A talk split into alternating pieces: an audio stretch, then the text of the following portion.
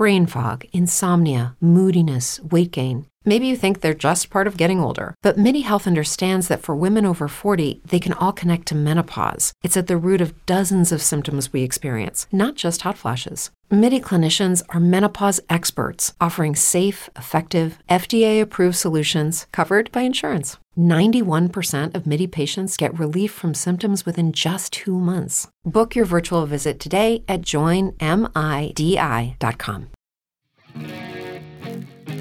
Previously on the Simply Human podcast. So, what's the functionality of his movement as he's doing everything? You know, so look, getting an opportunity to kind of peek in and see how's he deadlifting, how's he squatting, and then going beyond that into how's he driving his car. He sits. how's He, drives you know, all day. He sits all day. Bam! Now we're talking. It's episode 98 of the Simply Human podcast with your hosts, Mark and Rick. Two human beings being human. Our goal is to help you understand how humans are designed to eat, sleep, move, and enjoy, and how you can start living more like a human today. On today's show, it is Dr. Judson Brewer, Director of Research for the Center for Mindfulness. Really cool conversation. It sounds like uh, the name of the place, uh, the Center for Small Ants or whatever from the. Uh, Or from Seinfeld, just like the human, the human fund. Very but it's actually a very interesting conversation.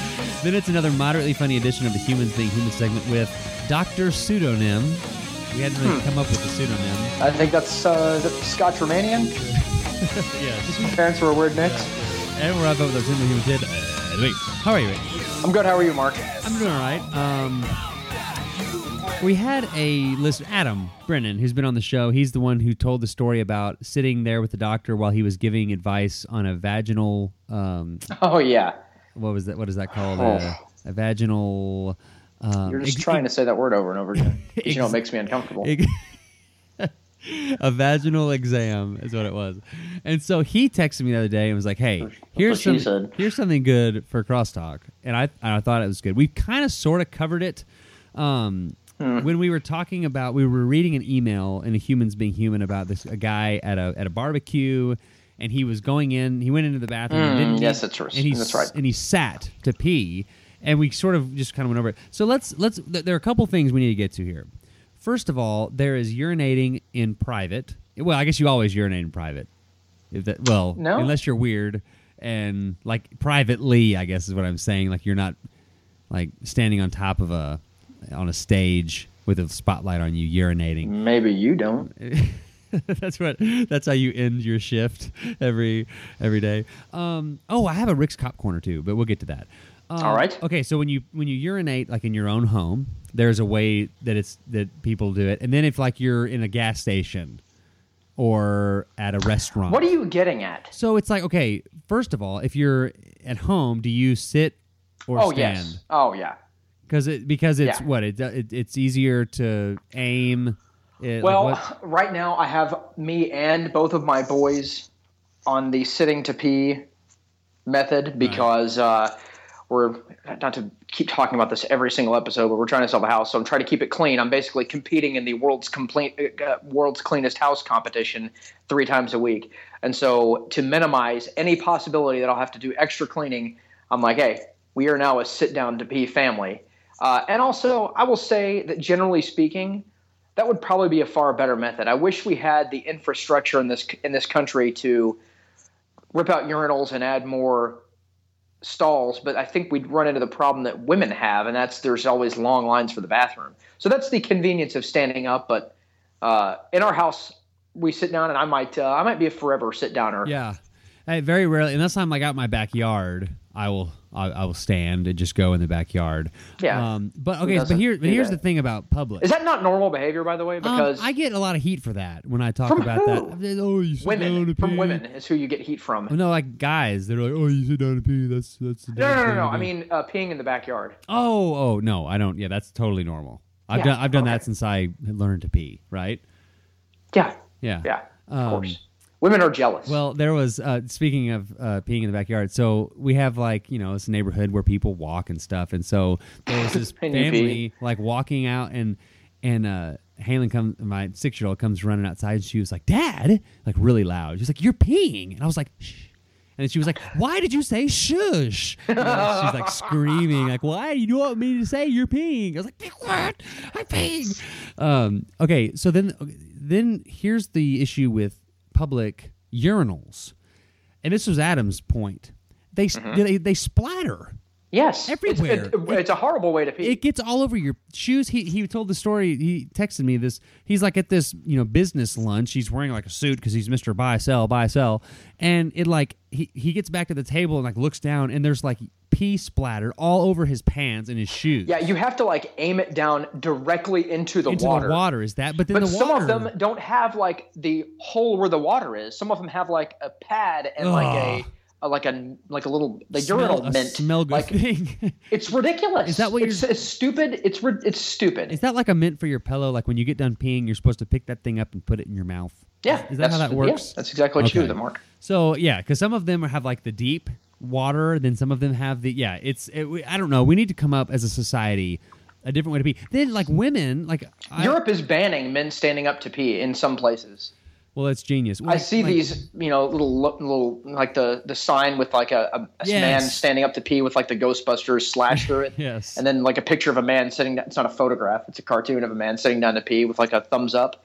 Like uh, I don't know.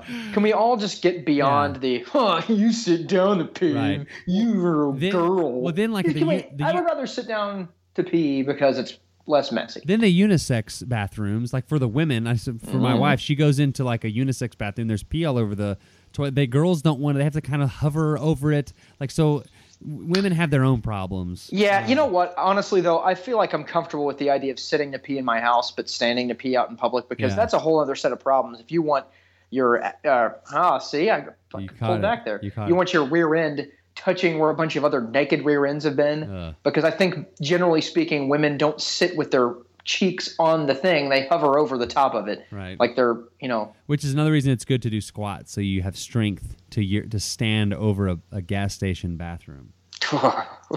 Gross. You said something very briefly that uh, I would like to touch on Okay. if we're done talking about this topic. We are, and that's what she said. Uh, you said that Halen. I uh, she might have said that. I'll give you that. Um, briefly touch on uh, when Halen uh, caught you peeing, and she's like, "Dad, you're peeing," and you're like, "Shh." Like, why are you saying shh? like when kids catch you saying doing stuff. So yesterday was Columbus Day, which let's not get into why we're celebrating Christopher Columbus. He's kind of a huge piece of s. But uh, we I decided to take my kids to the State Fair of Texas. I go to I, I go to the fair every year. It's in Dallas here. It's not far, and it's always been a kind of a tradition with my dad. And so I'm like, oh well, we don't have to. We'll take them both on Columbus Day because they don't.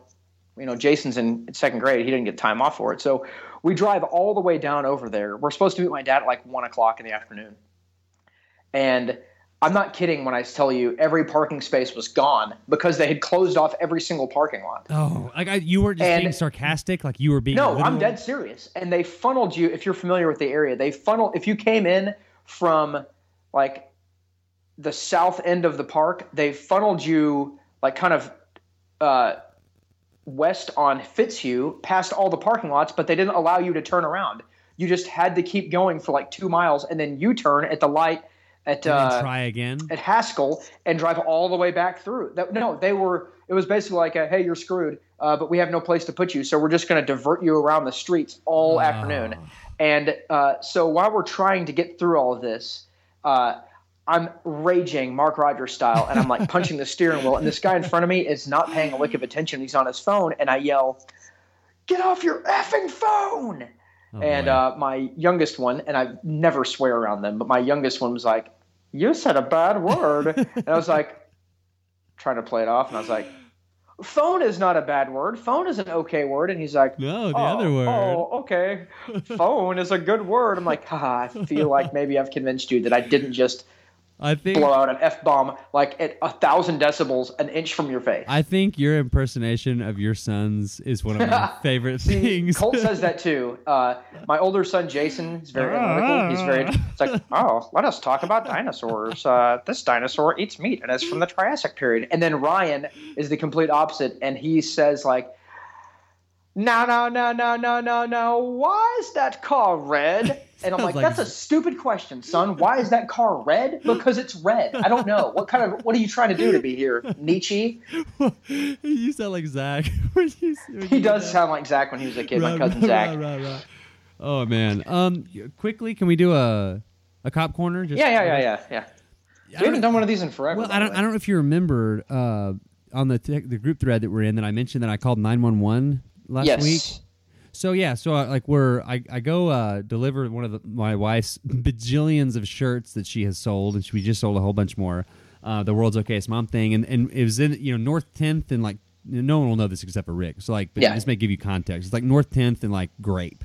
God, did she get shot while she was Oh, over there? So I know it was Did me. she buy, was she going over there to buy some crack? no, too? it was she wasn't with me. It was me with with. Oh, my- it was you? with my two year old son and my Oh, four year old Well, did you buy some crack while you were over there? I did. I did. Oh, so oh, it was delicious. I turned down. It was. I turned down the street. It just sort of randomly. I didn't even get out to Grape. It was one of those other streets. I was just going down the neighborhood or something, and these two people were walking towards me. One was a man with no shirt. He was not doing deadlifts, so I had no reason to stop and, and say, "Hey, man, what's up? I do this too." well, make a long story short, he oh, as I get closer to them, I realize that he is like sort of walk, running, chasing her, and she is crying and like obviously frightened, right? So I hmm. so I call nine one one just to say, you know, make sure this thing doesn't get out of hand. They ask where I am, blah blah blah. She says an SUV police cruiser is in the area. It's going to come by. Well, of course, me being the son of my mom, the most curious person on the planet, I loop back around to see, you know, like what's going on. Seems like a good plan. Yeah, so I see this a, a police car, not an SUV, like a regular Abilene police car, and the woman is there, uh, no sign of the man, and the woman is handcuffed. is that? I mean, is that standard procedure, or did she maybe have drugs on her body? I don't know. There's a thousand ways that could have gone. He could have been chasing after her because she like kicked him in the balls or something, and she went to jail for like domestic violence. There literally could be a thousand different ways that could have gone. He wasn't running, so maybe that maybe that was what happened. That's why he's speed walking. Yeah. I mean, there's no way to tell. So I mean, that's not like uh, you know that okay. There's a domestic oh disturbance. it- we're no, gonna, like we're if you just got beat up by your husband, here, let me throw you in handcuffs. no, no, not- that is not standard operating Well, procedure. I didn't know if it was like before we figure out what's going on, we're going to put both parties in handcuffs. Nah, then, no, I mean, if, if if everyone's flipping out and you're worried that it's going to get out of control, then maybe. But I haven't done that whole like, all right, everyone's going in handcuffs till we figure this out. I haven't done that in years. I mean, that's usually I'm pretty pretty good at like it just seemed weird. De-escalation techniques yeah. where I don't have to start handcuffing people left and right. because it's you know I felt like I was you know doing her a service, and then it turns out that she was the criminal. You're the snitch. Yeah, yeah. I'm going to find out who this was, and I'm going to call her and be like, hey. The guy's name is Mark Rogers, and here's his address, and here's his phone number. oh man. If you give me fifty But I dollars, felt I, I I'll was go burn his house down. fifty dollars. He's like, if you pay me more than I've made as the co-host, You're But- just at the top my simple human salary, career earnings of fifty dollars and one Genghis grill bowl. 8738. All right. Um, well, let's get to our interview with Dr. Judson Brewer. And as I say in the intro, this is one of those that I just I read a lot of stuff about mindfulness and meditation studies. He's been quoted in a couple of different articles that I saw. So it's like, hey, what the heck? It's not one of these that like I how I used to find guests is I would listen to other podcasts and then And steal their guests. and steal their guests. Well, now I'm like trying to find my own guests, and so By the way, that reminds me, I need to Google what Google alerts mean. You keep saying that, and I don't know what that is. Oh, so. it's me. We'll talk about it off air, but uh, yeah, Google alerts are great. Um, and then uh, yeah, so let's just get to it. SimplyHumanLifestyle.com is the website. Follow me on Instagram and Twitter uh, and Periscope at SimplyHuman52. I did a Periscope of me making like my three shift uh, post workout shake. I'm going to start that, by the way, tomorrow for everyone who's listening. And if you Uh, don't know what the heck we're talking about, go to the website, simplylifestyle.com, click on the alt shift banner, and buy the book. It's that easy. Uh, yeah, and it's there's a Read ton it. of people having some crazy good like uh, results from it. And if you're worried about oh, well, you say to eat simply human foods, but now you're doing that, this is not gimmicky. This is not a get get skinny quick scheme. This is good human foods. Just it it matters when you eat them and how you eat them. So buy the book and and uh, and enjoy it. I'm starting tomorrow the 14th. I'm very excited I'm about excited this. too to help you through it. Um, I've helped a lot of people get started on it. and It's been really fun. So, uh, and it's very sustainable. Maybe I can put my make a picture of my shirt off on Jason Stubbs' website like you. Shut up! Oh, I tried to hide. I hid. I hid that from you for so long. Oh man, I knew you would let me have it. Um, go to the website and click on the store tab. There's all the stuff that we uh, uh, are, I guess, proponents of proponents of or advocating for. All that things that will help you live your most human life. There you go. It's the vaguest statement ever, but I think if you know what we're talking about, if you listen to the show Uh, so really cool conversation with uh, Judson Brewer. We talked to him today about about uh, Google alerts. about Google Alerts. I mentioned it. Uh, meditation, breath awareness, uh, how stress affects the immune system, flow, awareness. We we already talked about flow already uh, in this podcast. Awareness versus self awareness, the making of Superman, treating mental illness, craving to quit, and mountain biking. Here is Dr. Brewer. Joining us today on the Simply Human podcast, uh, much like uh, a, a recent guest we had on, I have Google alerts set up, and one of them is meditation studies or brain health. Uh, one of those two. I got a uh, an article sent to me from Google. Thanks, Google. And Dr. Judson Brewer was was quoted in this article, and it was very interesting. And so I, I looked his bio up and thought, man, this is somebody that we need to have on the show. So Dr. Judson Brewer is the director of research uh, at the Center for Mindfulness, and and I believe I'm correct on this, Dr. Brewer, that you have either gotten degrees from or worked at Washington University, Princeton, Yale, and MIT. Is that is that everything? Yes. I'm surprised you didn't run into me in the hallways of uh, Princeton and MIT. I'm there, you know, all the time doing stuff. You know. Yeah, an impressive an impressive list there. But welcome to the show, Dr. Brewer. Thanks for having me. Yeah, so we'll start off. We're going to get into some mindfulness stuff and uh, and, and uh, mindfulness based interventions, things like that. But why don't you start off just telling us about yourself? How did you get uh, where you are today? You want from the very beginning? Let's start from, How about like, the short story? Maybe when you were like start at conception and and go from there. Right. I uh, so rele- relevant to mindfulness. I'd actually uh, just graduated from Princeton and was starting medical school at Washington University in St. Louis, and had gone through a, a relationship breakup and was having trouble sleeping. Uh, so somehow this Jon Kabat-Zinn book landed in my lap uh, called Full Catastrophe Living, and I started meditating uh, my first day of medical school. So that's how it, uh, meditation started for me. I was, you know, was very interested in uh, doing research on how the how why we get sick when we get stressed out, and so that's why I was doing an MD PhD program was to uh, delve into some biological mechanisms there. And while I was I was in medical school and doing my PhD, I was you know just meditating on my own and finding that it was actually very, very helpful for me to um, not only not be as stressed out, but to be more focused and things like that. And uh, after a, about eight years of practice, I decided to shift my career from doing molecular biology research to studying mindfulness and meditation because I was finding that it was so helpful for me, and I wanted to see what was going on. So when I started my residency training at Yale, I started doing uh, clinical studies with mindfulness training for addictions uh, to see if mindfulness could help people overcome these habits.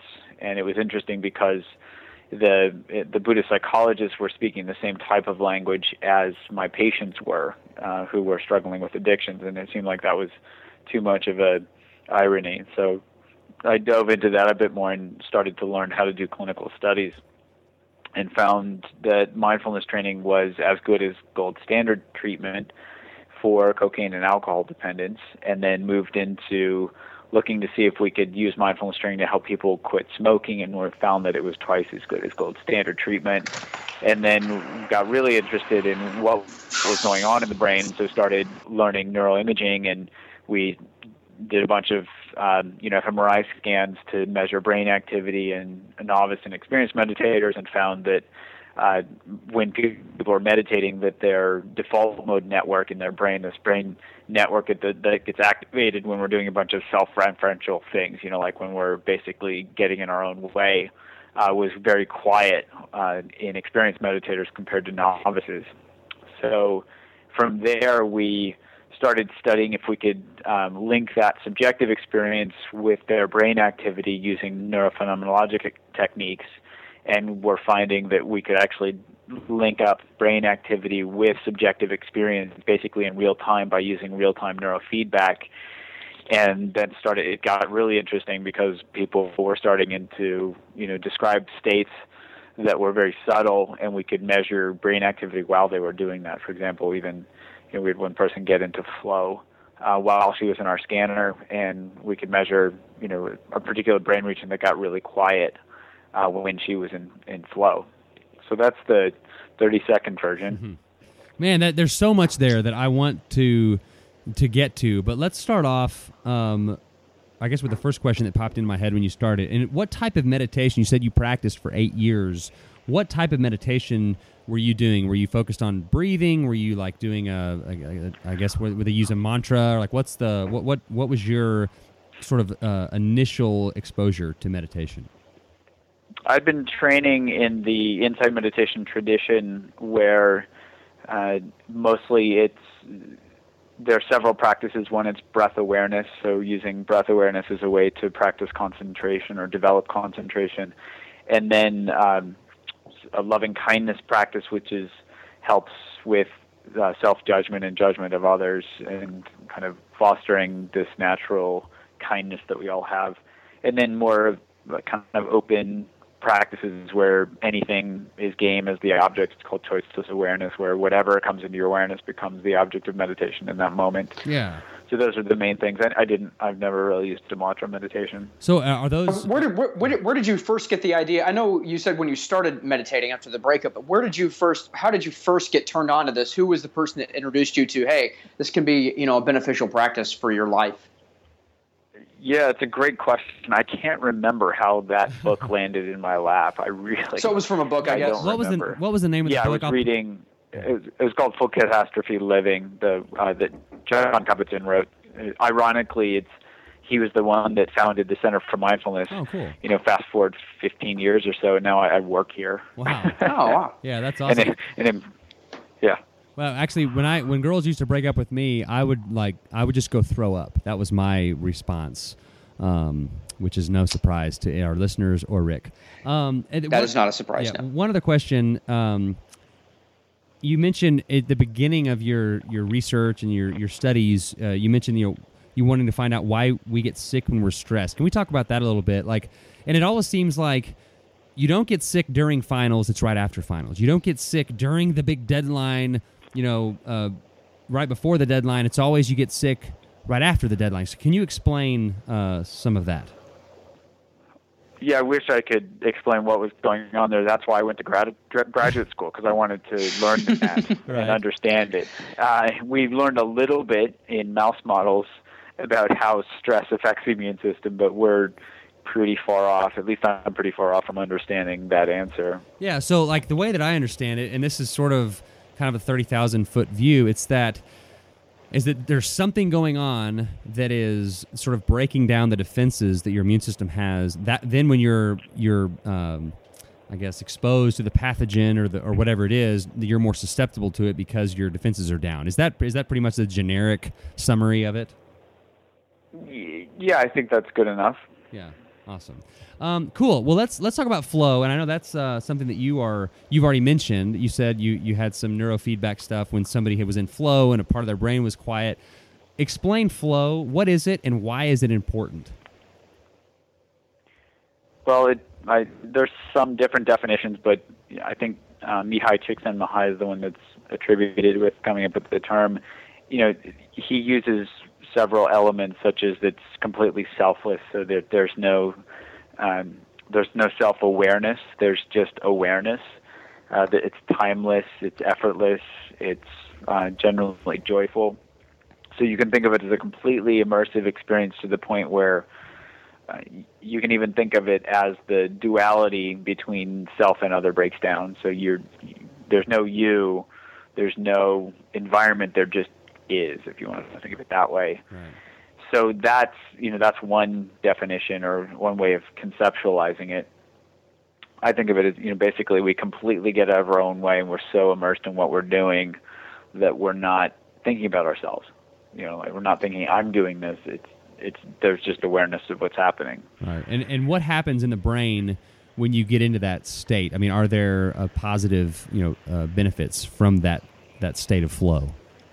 Well, I think experientially people describe this as a you know like the most amazing experiences of their lives, and extreme sport athletes will go to great they'll go to extremes to uh, to get into the state, often risking death because that's the only way they know how to get into it. Because when you're right at the edge of death, you don't really have time to think about yourself.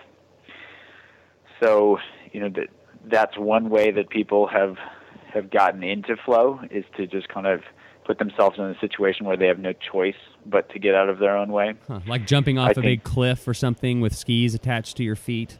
Uh, Exactly. Yeah. Exactly. and that's where you know that's where some people do this. There was a book I think, The Making of Superman or something like that, where somebody was describing a bunch of different extreme athletes doing this type of thing. Cool. Uh, So what's going on in the brain, I think, is very early investigation. It seems that the default mode network, this network of brain regions that's self-referential, gets really quiet during flow.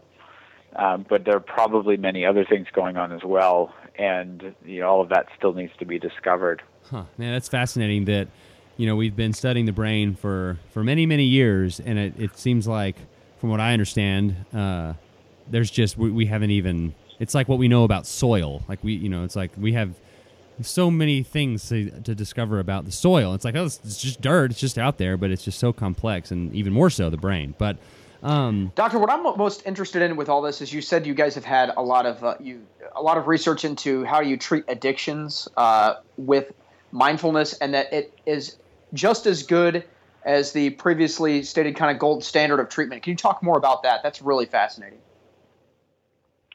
Yes. Well, we did a clinical study where we randomized people to receive mindfulness training or the American Lung Association's Freedom from Smoking, which is a group therapy, uh, cognitive, basically cognitive behavioral therapy based. And we didn't even tell people what they were getting when they came into the study, so we, we could keep it nice and um, unbiased.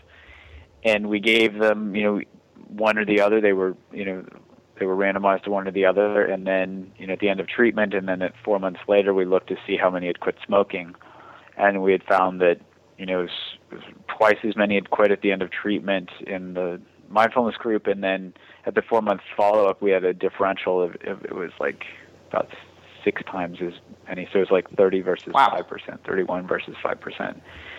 Yeah, and what we were finding anecdotally was that people were you know, doing what we were teaching them to do, which is to really pay attention to what it was like to smoke. Many people don't pay attention when they smoke because they're distracting themselves and, or they're reading something or they're looking at their phones. But when you just pay attention to the smoking itself, it you realize that it doesn't actually taste that good. Uh, we had a woman basically epitomized this by saying, you know, she said mindful smoking because we, you know, that was, that's the first thing we teach them to do, just pay attention. She said, oh, mindful smoking, it smells like stinky cheese and tastes like chemicals. Yuck. and so what she was realizing the, was that experientially in this moment when you smoke, it actually isn't that great, and that starts to build a disenchantment where you, you know, the spell of smoking starts to become broken, and that intrinsic or inherent motivation to quit smoking uh, can build because you don't. Have, it's not about convincing yourself to stop smoking. Everybody knows that it's bad for them. It's about meeting yourself where you are in any one moment and it's usually it's not an intellectual thing it's about oh i'm stressed out and i have this urge to smoke well if that if that urge comes up and then you're like well last time i smoked it tasted pretty crappy then there's less of a motivation to smoke this time and then the next time and eventually that can die down and we can give them tools to learn to ride out the cravings as well because mindfulness is about paying attention to what the craving feels like in your body. And so you can break it down into tightness or tension or burning or clenching as compared to, oh my gosh, this is an unbearable craving. I have to smoke. Yeah, it can can the same thing be found with um, like with food? Um, I, I think you know you get people that are addicted to food, and then one, but if you do a little mindful eating, and realize, okay, after I eat this, I really like it tasted good at the time, but I really don't feel all that great. Ooh, I think we, I think we lost. I think him. we lost him. Yeah. Let me try and get him back. Your your your question was so terribly hung up on you. that was actually the same question I was opening my mouth to ask, Really? Huh? just Well, in a much better way. we're soulmates. You and me. connected at the where the legs connect. Wait, what? Hmm. I hope he. Hi there. There we Not go. Sure what happened. Yeah, sorry about that. Uh, so the question that uh, Rick said that my you you hated my question so much that you just hung up on me. You were so Yeah. I like, I, I don't have time for It's this. funny. It's funny that you mentioned that eating because we've been we had a person who is pilot testing. So we have an app now that's in clinical trials for smoking cessation because you can actually deliver this at you know to one's fingertips, which is really important for con- because we learn to smoke in in a certain context, and so you can actually learn to unsmoke in that context, and it might even be more helpful. And we had somebody pilot testing our scripts for the smoking app because this is delivered through videos and animations and in vivo exercises. And she noticed that she was changing her eating behavior based on our scripts. And I, had this aha moment Huh. and started to look at the literature and realized that the same addictive habit patterns for smoking were actually evolutionarily conserved ways to help us remember where food was. So we started looking into that, and I developed um, a program that's going to be called Eat Right Now, where we basically ta- teach the same type of mindfulness techniques to help people work with stress eating because emotional eating is so strongly linked to eating. A lot of people who stress eat a lot, which is most of us, uh, can't even differentiate when they're stressed or Hungry. Uh, hungry Yeah. anymore. So the first thing you can do is train people to differentiate stress versus hunger, and then learn to ride out the stress cravings to eat and eat when they're hungry. Now let's talk about cravings a little bit because I just read a book ab- about this, and from what I understand, cravings that's what sort of drives the habit cycle. That there's a cue, there's a routine, and then there's a reward for that routine, and that what drives Yeah. that process is the craving. And so, from what I understand, like, your your cues are going to be your cues no matter what. I mean, if, if you're cued for smoking as well, it's it's one o'clock. That's my cue. Well, you can't avoid one o'clock in the afternoon. The reward is you know something that maybe you're going to have to experiment a little bit to find out why, what is driving. You know what are you getting after? You know what's what's the thing that you're you're seeking, and then but then changing the routine is that is that kind of the the I don't know the way that, that it's thought of in the mindfulness field. Yeah, I think that's a nice way to think of it. So, I, if you think of what you're talking about as the cue or the trigger, and then the behavior, and then the reward. So, think of the trigger, whether it's let's say it's eating. So, you have uh, somebody, you know, say it's one o'clock in the afternoon, and you usually eat a cupcake at one in the afternoon. So, it comes to one o'clock, you know, the you your, your brain sees the clock and says, "Oh, it's one o'clock," and then it has this urge to move into the behavior, which is to eat a cupcake, and then the reward is the cupcake tastes good or whatever. Right. Well, if you notice that you, maybe you're obese from eating tons of cupcakes, or you get a sugar rush and then you crash and you can't finish your work the rest of the day, or you're sluggish or whatever, um, you can start paying attention just to that loop, and you can start noticing the link between eating a cupcake and not finishing your work. So that reward becomes less enchanting. It's less of a draw because you see it's not as rewarding. You're seeing all the other things that come with it. And then when you see that, you can notice that trigger. Notice what that feels like in your body. Just get curious about it. And turning attention toward the bodily sensations can be the new behavior. You're becoming mindful, basically. Right, you become mindful of the body as as that new behavior, and then the reward.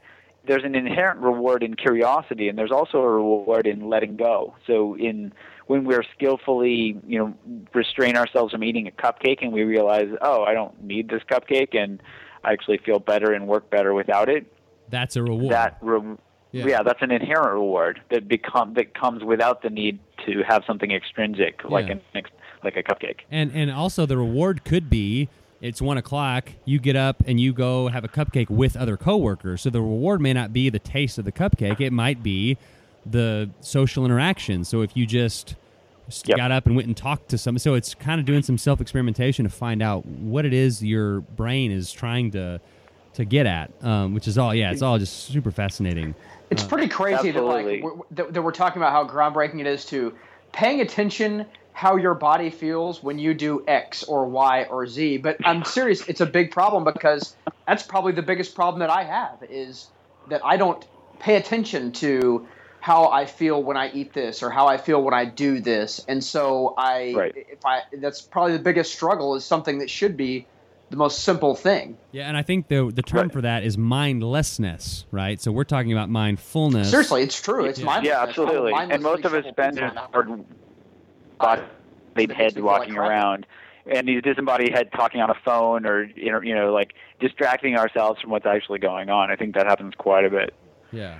So, what are some of the ways um, that people can be aware? I know I have a friend who like repacks his own bullets, and I think I don't think he realizes it, but I think it he enjoys doing it so much because it's this just sort of he just kind of gets into like sort of this flow where he's just packing bullets doing the same thing. I mean, so so what are some ways other than you know because we have some people that are out there that they hear the word meditate and they're like ah I'm not going to meditate that's that's weird. But like like what are some other ways that people can be uh, aware or mindful?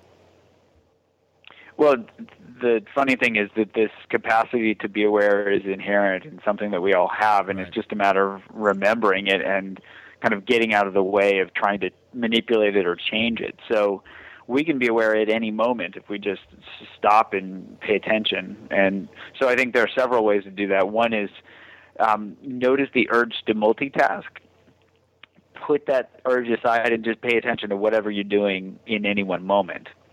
So that's one way to just start show, sharpening our concentration skills on a single object, which is already a huge leap forward. No sitting down or holding hands or singing kumbaya needed. Right. Uh, other ways are just, you know, if you're walking down the street or walking down the hall, you know, I was teaching this to the the Yale women's golf team, um, is that, you know, you can walk from one class to another just paying attention, and so you don't need to add anything to your already busy day. You Yeah. can just notice, and we can even give them cues to say, okay, notice whatever's most predominant in your experience in this moment, like from moment to moment. So if it's if you're seeing, you just note seeing. If you're hearing, you would just notice that you're hearing. If you're feeling your body moving, you would just note feeling. And if you're thinking, you would just note thinking. Yeah. And what these do or help us stay in the present moment as compared to being lost or distracted. And it, it's amazing how simple practices like that can be. You, you can do this when you're going to the bathroom. You can do this when you're brushing your teeth. You can just you can do this any time without adding anything to your day and without you know drawing strange looks from your coworkers. Yeah, and there's a uh, mentioned it on the show before, but one of the great courses um, deals is, is called practicing mindfulness and introduction to meditation by I'm not, and again I'm not sure how to say his name. It's Mark Moose M E U E S S E, and one of the things that he talks about in this course is is ju- just like what you just said. You can do mindful eating, you can do mindful walking, you can do mindful driving, and he sort of walks you through the ways that to precisely do that. You can do mindful sitting, you can do mindful anything. And I think I think that's a great point. It's like we're not saying that you have to well, you got to carve out 20 minutes in your busy day to sit on a gomden and hold prayer beads and all this stuff. It's like you can just be mindful as you're driving and just notice how your hands feel on the steering wheel and how your back feels against the deal and when the person cuts you off, like how it feels to flip that person off with your middle finger and yell at them. Like Exactly. which is what I do a lot. But uh, yes, that's it. yeah, awesome. I think maybe we've now solved the uh, our mark our quest for living the simply human lifestyle. I think we're now come to an end. It's paying attention to what you do and how it makes you feel, and doing things that are beneficial to you, and not doing things that aren't beneficial to you. So I guess uh, Well- well, we, now time to end the podcast yeah, forever. we shouldn't have had him on because now we'd have nowhere else to go from here. You've you've solved all the world's problems. Good work. well, you really did it. We just uh, put a microphone in front of you. It was really no, just no, your no, Mark, phone. Mark, don't sell us short. Me and you did this, and we just brought the doctor along for the ride. I think. Well, okay. So before we're we're coming up on time, I just want to ask you a couple more questions. So, you you know, in some of your work, you know, you, you mentioned that a wandering mind is an unhappy mind. Um, it- God, isn't that the truth? yeah, explain that. Why why is that the case? Yeah, I was quoting a study that was done at Harvard um, by a guy Matt Killingsworth and um, I think Dan Gilbert, And what they found was when they they just randomly pinged people throughout the day uh, using their iPhones and asked them, you know, what they were doing and how happy they were. And they found two things. One is that about 50% of the time we're not paying attention to what we're supposed to be paying attention to. And on average, we're unhappy. So when you're wandering to unhappy things, of course, you're going to report poor mood. And if you're wandering to neutral things, you're going to report, you know, less than um, happy mood. And of course, you know, it makes sense when they're mind wandering about the Hawaiian vacation, they feel a little bit better, or they report this. But when you take those in aggregate, when you add them together, on average, people are unhappy. So, in com- in comparison to just paying attention to what's going on right now, so it doesn't get much better than just paying attention to what's going on right now. Yeah, man, that is uh, that is great stuff. And like Rick said, I mean, that is the most simplified thing of all time. It's like it's kind of like the barefoot running thing I mentioned before. It's like that's not some sort of novel new innovation. I mean, that's just kind of like, yeah, that makes a lot of sense. To walk around barefoot is probably going to be good for you, you know, to do that a little bit. So, doctor, do you have any like kind of uh, any kind of hypothesis about how mindfulness and meditation might affect I'm not talking like mental health, like you know, typical people and their their mental state, but I mean like mental illness, uh, bipolar, schizophrenia, things like that. Do you have any kind of thoughts about how that uh, you know those might be effective therapies combined with medication and uh, and counseling? Sure. So certainly, you know, as a psychiatrist who prescribes medications to patients, uh, medications can be helpful. Where mindfulness can be also be helpful is where this um, especially when we get caught up in thoughts of you know we regret things that we did in the past. We were about things that are going to happen in the future, or in, in the extreme case, if you think of depression, when people are ruminating over and over and over about the same thing, those things tend to make us well depressed. So you can use mindfulness as a way to notice those thoughts, step out of those habit loops, and then not feed them. And there's great work showing that you can actually prevent relapse to depressive episodes by learning mindfulness in a, a program called Mindfulness Based Cognitive Therapy. Excellent. Mark, you there yes. still? Yeah, sorry. That, okay. I uh, thought we lost you. Well, I, yeah, sorry. I had my. I was talking.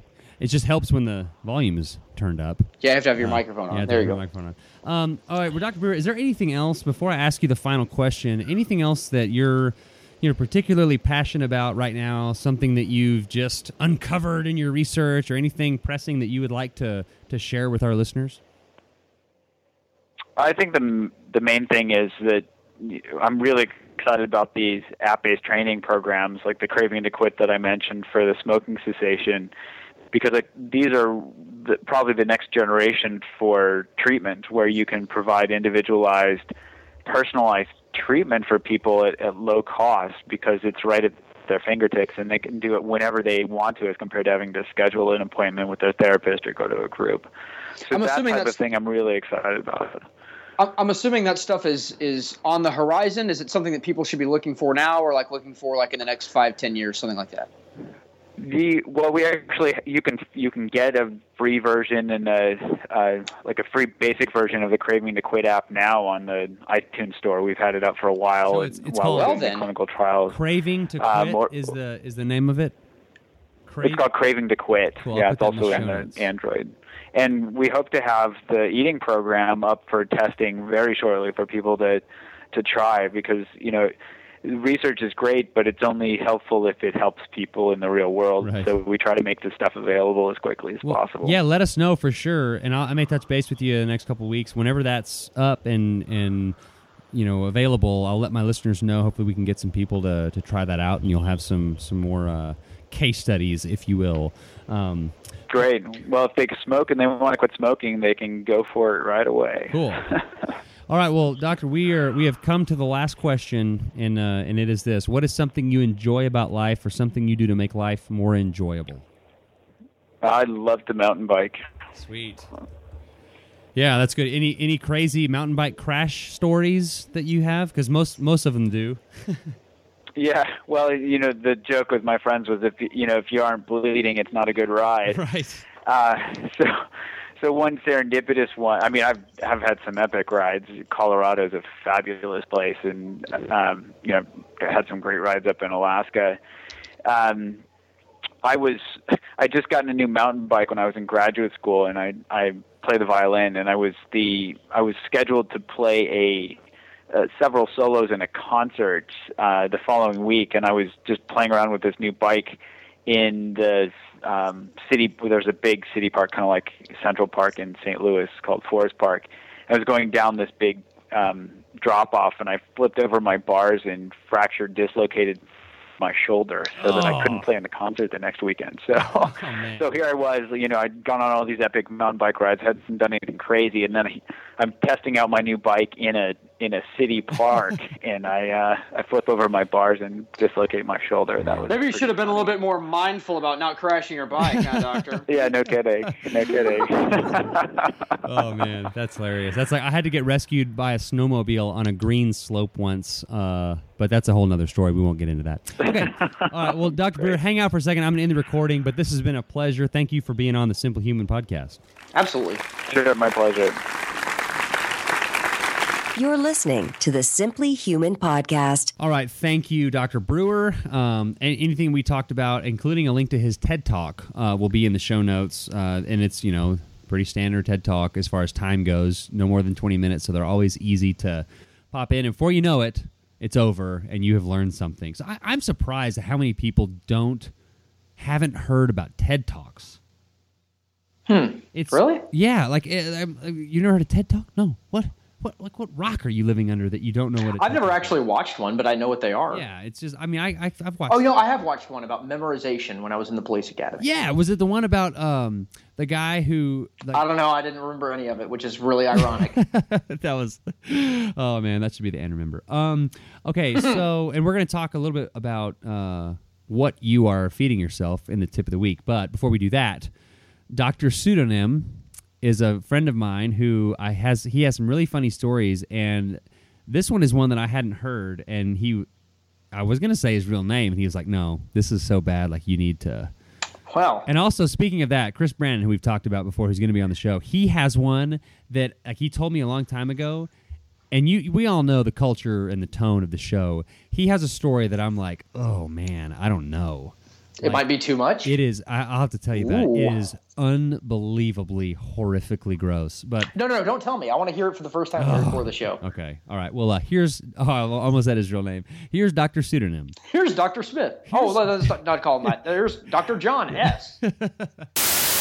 Joining us, as mentioned in the intro, we have, uh and we're not going to say what kind of doctor. Is it a medical? I, a medical doctor? I don't know. Is it a PhD? I, no one knows. There is a there is an element of mystery here. We're going to call this person Doctor Pseudonym, and I know that Doctor Pseudonym has has many funny stories uh, because we are friends, and I've heard some of these stories. Whoa, I'm friends with a doctor. Look at Mark Rogers over here. Add that to the ragging montage. and I I texted Doctor Pseudonym, and and and Doctor, if I actually if I use your real name, I will go back and bleep it out because I've almost done it about eight times already. Um, I I texted him yesterday saying, "Hey, I need you to tell one of your stories," and he said, "I have one, but you can't use my real name." And so I was like, "Bingo!" That's a setup for the perfect humans being human story, by the way. If someone's so embarrassed they're like, I cannot attach my real name to this, then that's perfect for what we're looking for. All right, so the floor is yours, Doctor. Oh. I mean, I have I have a couple of stories. Yes. One one's not so embarrassing. The other one, the reason I really need to be protected is more to protect my wife because she's highly involved in in the second story. Oh, she pooped her pants. That's uh, Right. Well, I mean, the first story is yes. I I'll go ahead and say I'm a medical doctor. So the other, a couple weekends ago, I was at the hospital seeing patients, feeling a little gassy, and so I was trying to keep that in. Didn't want to, you know, harm my patients with that, and so it was early on a Sunday morning. Not a lot of people at the hospital, and so I'm going to leave, and I get on an empty elevator, and so I think this is my yeah. my chance to to give myself a little relief. And You- You're so, feeling you're feeling pretty confident. There's no one. It's a Sunday. Not many people. Not much traffic at the hospital. Yeah. I haven't seen anyone else hardly, you know, and so I I let some out, and immediately like two things happened. One, I immediately realized like this is not your ordinary fart. Like this is this is bad news. It's a good thing I'm at the hospital kind of part. Like I Yeah, might need to go I get my stuff checked out. Yeah, I might need to go straight to the GI lab. But the other thing that immediately happens is the elevator stops. Oh my gosh. Poor little lady who normally delivers cafeteria food to patients Oh no. walks into the suddenly small and poorly ventilated elevator. With like the And, uh, carpeted walls. Yeah. Yeah. So she walks in, she like kind of mildly contorts her nose and face and looks a little bit painful and and she apologizes. She's like, "Oh, oh, excuse me. I'm I'm sorry." like she just inter- interrupted some private moment which she sort of had, you know. So I thought you meant she was taking ownership of this. Like, oh yeah, that's right, lady. Quit sticking up my elevator, you idiot. Maybe she was. Maybe I should have gone with that angle, but I wasn't Yeah. quick enough. You're like, So- oh, I do not, ap- I do not accept your apology. I am I am a doctor, ma'am. How dare you? Yeah. Unfortunately, I still had my name tag on, so she will forever know that Doctor pseudonym is the doctor who farts in elevators. Well, and it's- Have you have you ever like been caught in that particular situation? Like you, someone rounds a corner, gets on an elevator, you farted on, and then you're like, "What do I do?" And just like make this face, like, "Man, what is that smell?" Yeah. Like look at your shoes, like you maybe stepped in dog crap or something. yeah. That's probably my go-to the- move if I'm ever caught in something like that. Is like, oh man, there's something like there's a rotten, there's like a dead mouse up above here or something. Yeah. I don't know what that is. I think Yeah, the at- dead mouse story is always believable. the, the so. grocery like that happens at the grocery store. I'll be like, you know, looking for something at the grocery store on one of the aisles. No, there will be no one on the aisle, and I'll let one out, and then someone will immediately come down the aisle, and then it's like you just have to turn and run. But then it's like they saw you just standing there, and they walk over to the like canned tomatoes, and they're like, oh my god, what the heck happened? One of these canned tomatoes is filled with Indian food. Uh, oh man, the other the other the other terrible places is like in an airplane. You're gonna like let one out in an airplane, and like there's there's no. See, I feel like everybody on an airplane, like that should be kind of like a zone where you go, hey, you know what? We're all going to the same place, and no one can get off, and no one can go anywhere. And if you're on an airplane long enough, like if you're flying from here to Australia, odds are everybody on that airplane is going to have to take a crap at some point or another. And so everyone kind of needs to enter like this pinky pact of like, hey, listen. What goes on on the airplane? Stays like on we're the not going to judge anybody here. Like uh, you do what you got to do because we're on here for a really long time. Everybody farts. Okay. No, no shame on the airport. All right. So. Doctor Pseudonym, uh, it is now time for your climactic story. Is that Yeah, this that way to put it? this is the climactic story. So I was Involving your wife. 20, involving my wife, my my brand new wife. I was 22. We got married very young, so we were honeymooning in Cancun. Yes. So there, there are obvious things you look forward to on your honeymoon. Uh, all, the, all inclusive. After, margaritas. after that, the Yeah. thing that I was really looking forward to was this jet ski excursion that I had planned, where you Yes.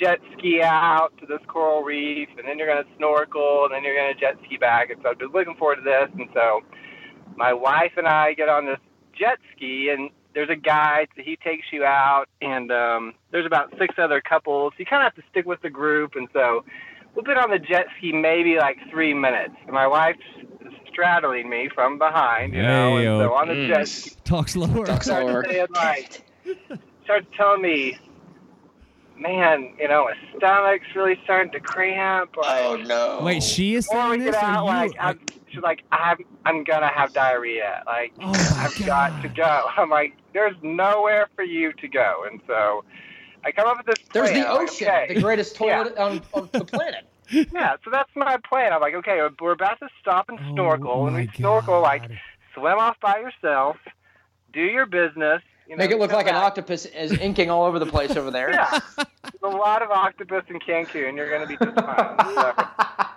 um, I scared she the go- crap out of an octopus. she goes off by herself, and then she comes back. We get on the jet ski. I'm like, "Are you good?" She's like, "No, I couldn't go. I couldn't swim and go at the same time." So I'm like, Rookie, rookie. "We are in trouble." So we start heading back, and we can start to see the dock where we're going to stop. And I can hear like whispering in my ear, "I'm gonna make it. I'm gonna make it. I'm gonna make it." Well, the last second, right before we get to the dock, the guy like turns and takes us back out to the ocean. Oh. And I hear this like sad sigh, and then it happened. No, oh, the jet ski. My my wife of five days diarrhea is on me. When you're Ah, sliding into first and you're feeling something burst, diarrhea. Cha Oh, cha cha. Diarrhea. My. Well, it would have been better if she had been like straddling you, like facing you. I think that would have probably been better. What There was sense no does good- that make, no Mark? Position. Yeah, there's no good position to diarrhea on your new spouse, but especially not looking when your eyes are locked on each other. At least she can be like, I didn't see his face. Maybe he didn't notice that I cracked all over. Oh, him." it's like the Dumb and Dumber. He's like, just go, man. like, I didn't Were you diarrhea. seriously at that point like, all right, well, I feel like that's grounds I- for an I was- old I was- annulment. yeah. Yeah, I might as well get it over with. I guess it was bound to happen at some point. Might as well be five days in. So. No, Oh, it's man. not totally not. I've been married for almost 11 years, and uh, she has not crapped on me yet. I've not crapped on Really? her. Yeah, we are. My Uh, wife told me everyone does that. Yeah. That's- that was like when she tells you that night. She's like, "Hey, it, it might it happens to all of us. it happens to everyone. I'll crap on you, and then the other thing happens too. So. and so, you know, we went, we got back to the hotel. It was all inclusive. I had like six margaritas. Did it, did it include like a uh, bunch of butt wipes and stuff? yeah. Some really single ply toilet paper was about all oh my god. So hold on. Okay, I have that's one more question. Follow up question. Did the that swimsuit get thrown away, or did you, Oh, you just oh, wash it and reuse it? I, I think the swimsuit was burned in Cancun. I don't Okay. think it was allowed back in the state. Oh my gosh. Well, that is amazing. I will post a picture of your wife's uh, uh, face uh, in the show notes and put it on Facebook, and, and then say You will can draw like a greatly pho- and Photoshop some diarrhea all over it. Yeah. Yeah. I Uh, did get her permission though, so she Oh. she knows this is. There's she- only like four people that know this story, so it's kind Well- of a big deal. Well- now there's So- like 11 because everyone who listens to the show's heard it, so now it's almost going to double. But Well, there's gonna. tell her she's a very good sport for It'll be- allowing us to, to, to have fun with her Oh. at her expense. Thank you very much. Yeah, all right, well, hang on for just a second. I'm gonna stop the recording. Idiot! You used but- his name.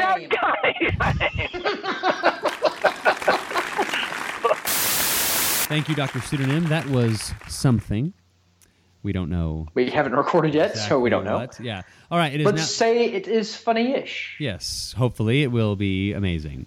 By the uh, way, if you, listener, fellow human, have a humans being human mm-hmm. story, we need you. We need you to email your story to us. We need you to be on the show. Yes. This is the hardest part to fill.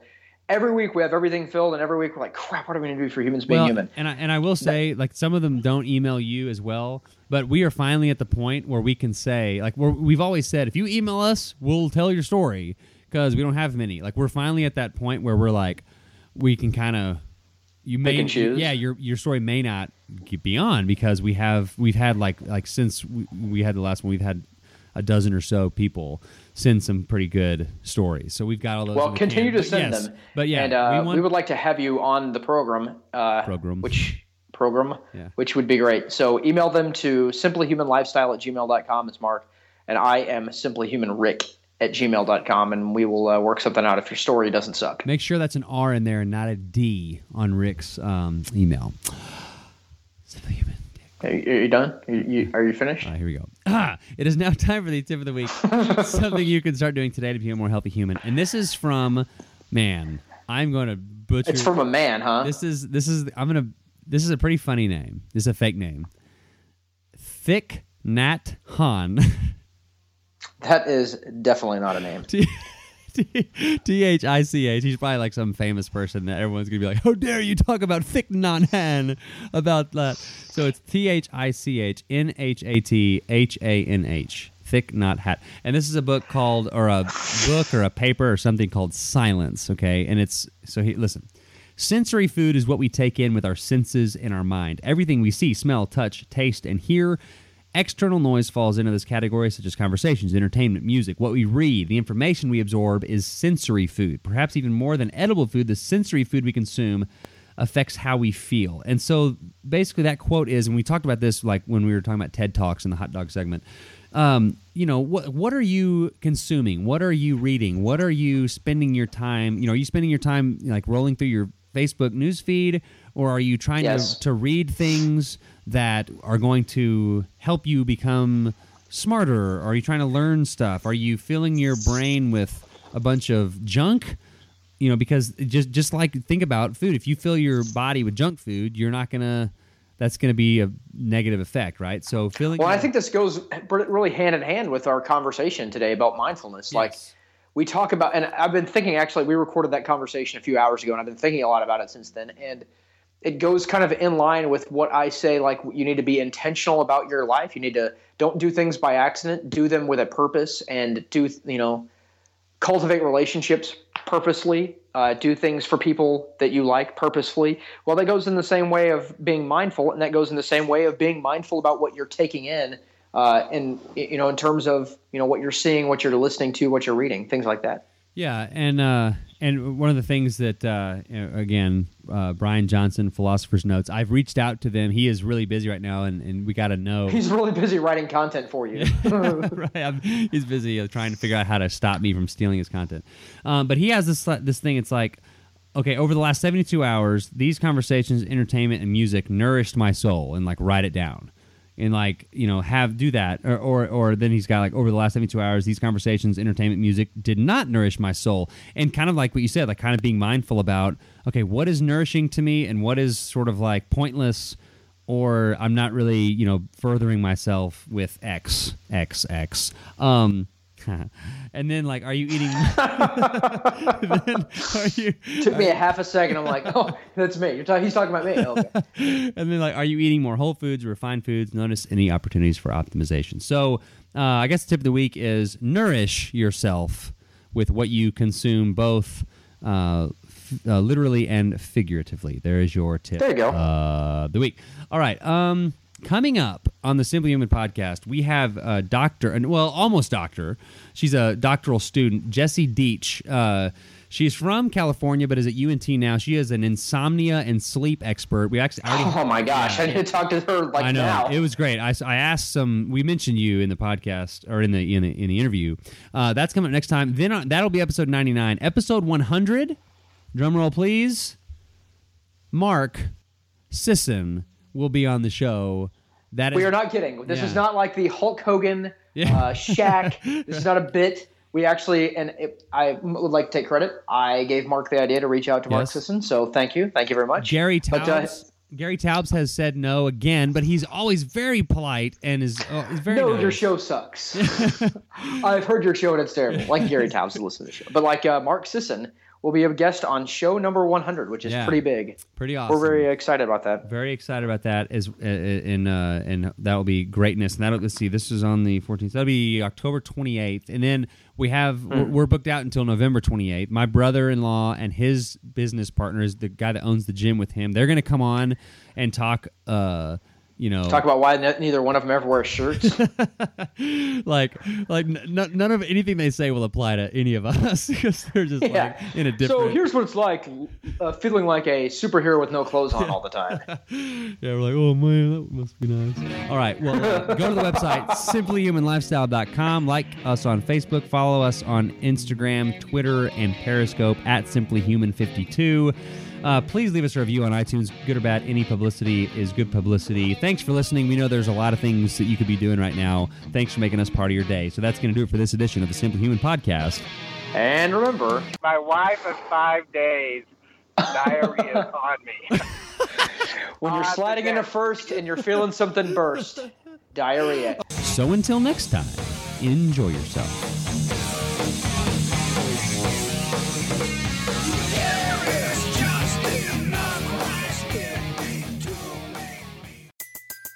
Everybody in your crew identifies as either Big Mac Burger, McNuggets, or McCrispy Sandwich.